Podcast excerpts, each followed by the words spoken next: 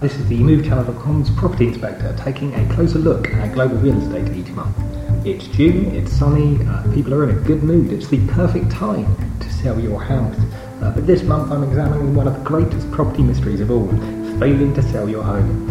People coming to my office all the time and they say the same thing, they say, Inspector, why isn't my house selling? I interrogated Matt Cook, account manager of Sell My Property, a UK-based listing service for private sellers, to get an answer. Matthew, thank you for joining me. Matt, this is obviously a very complex issue. Is there a way that you can break this down into several key factors that stop people from selling their house?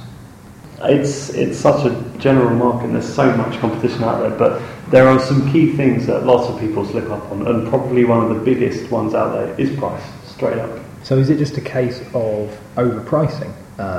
Spain's housing market, for example, is at the moment overpriced across the country, and everyone's waiting for these prices to continue lowering to their correct level.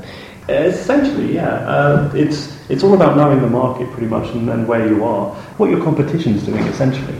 Is it a case of being realistic and saying this is what my house is actually worth? It's very easy to get carried away and to think, you know, this is my property, I've had it for ages and this is what I bought it at, so I want to sell it at a price where I get a profit.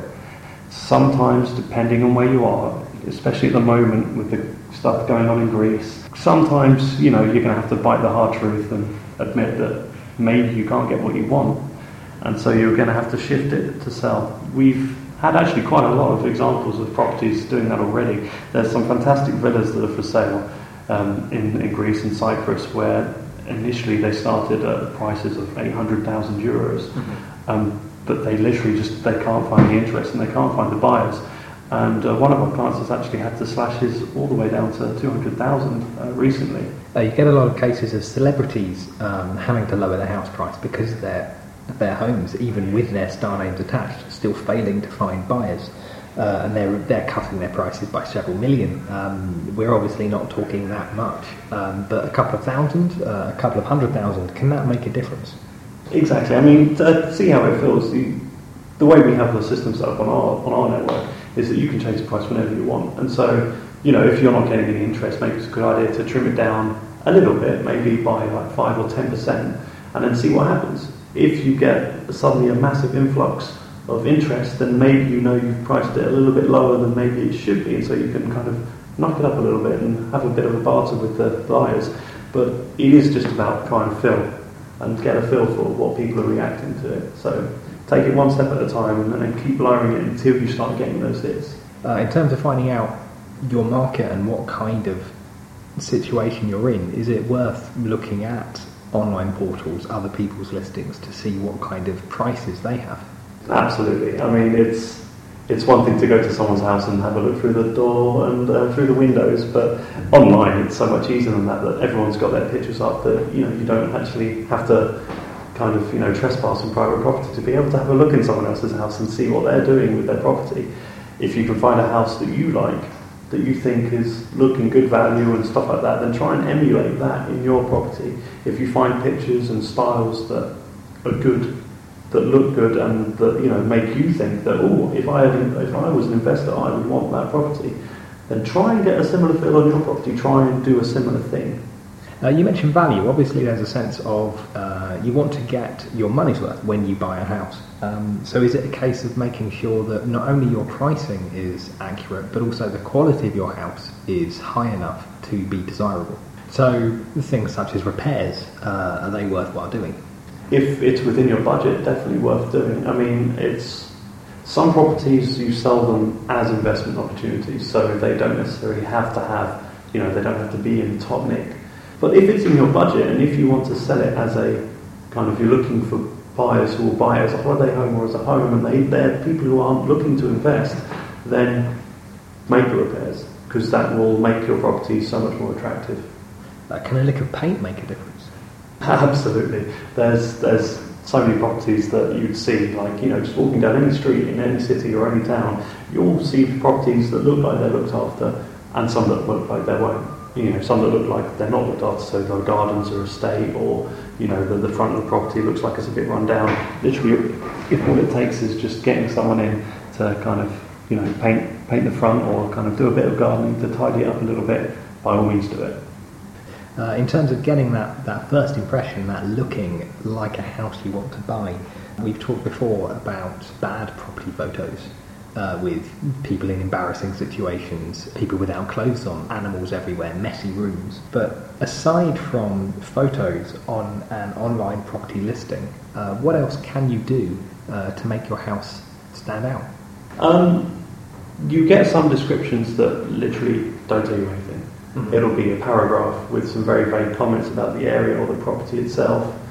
And if there's not enough information there for you to essentially paint a picture in your head with just the descriptions and just the words, then you need to work on that description. I mean, we have on our network, we've got a full description box there which is 8,000 characters long, and that is more than enough for most people to be able to put in a clear, concise kind of descriptions of the area they're in and what sells in the property, the selling points of the property. If it has a swimming pool, mention it has a swimming pool and say how big it is.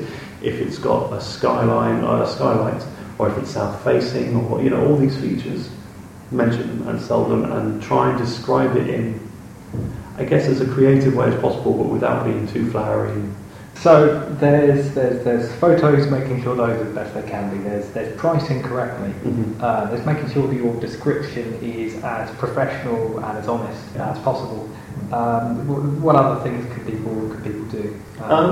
We've actually recently had one guy interested in advertising on that, who's actually done 2 music videos that have been shot on his property listing. So you get to see inside the property, you get to see the gardens and stuff like that.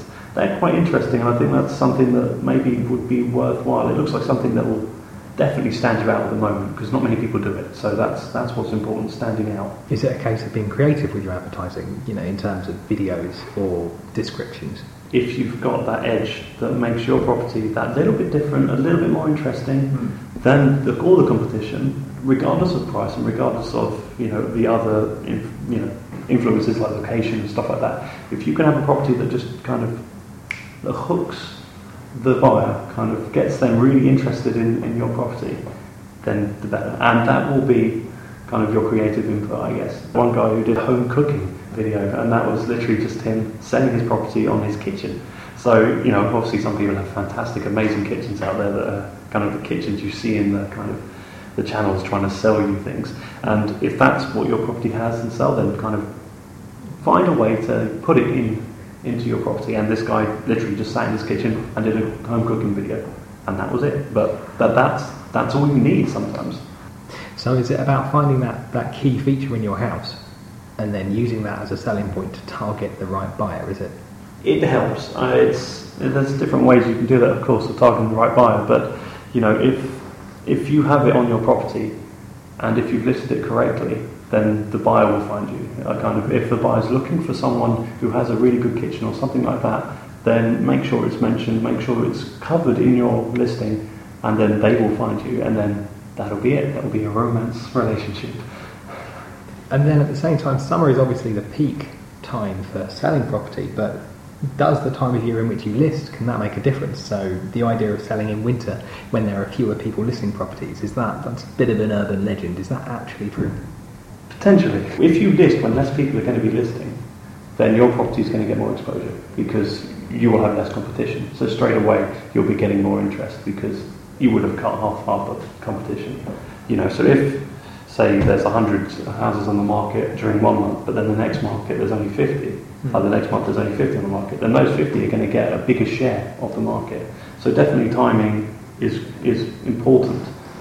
So I've got a house, it has a unique feature, I've reduced my price, I've thought about when I'm selling, I obviously can't do anything about the location of the house, but I've got a strong listing, I have a video, I have nice photos, my description is strong. Is it then just a case of trying to get more hits? Is it just a case of the more people that see my house, the more people are likely to buy it? Is it sometimes it can. It's definitely a numbers game. The more hits you get, the more likely you are to find that buyer. Obviously, if no one's looking at your listing, no one's going to buy it. If you have 100 people looking at it, then the odds of one of those people being a genuine buyer and genuinely interested in your property, and you having a successful negotiation with them is going to be greatly increased. So it is in some respects a numbers game. So anything you can do to increase your exposure online, to get those clicks, to get those views, is vital, and it will vastly improve your odds. Matt Cook, thank you very much. No worries, thanks very much for having me. Thank you very much, and hopefully we now finally have an answer to the greatest property mystery of all. Good luck selling your house. The Property Inspector will return next month.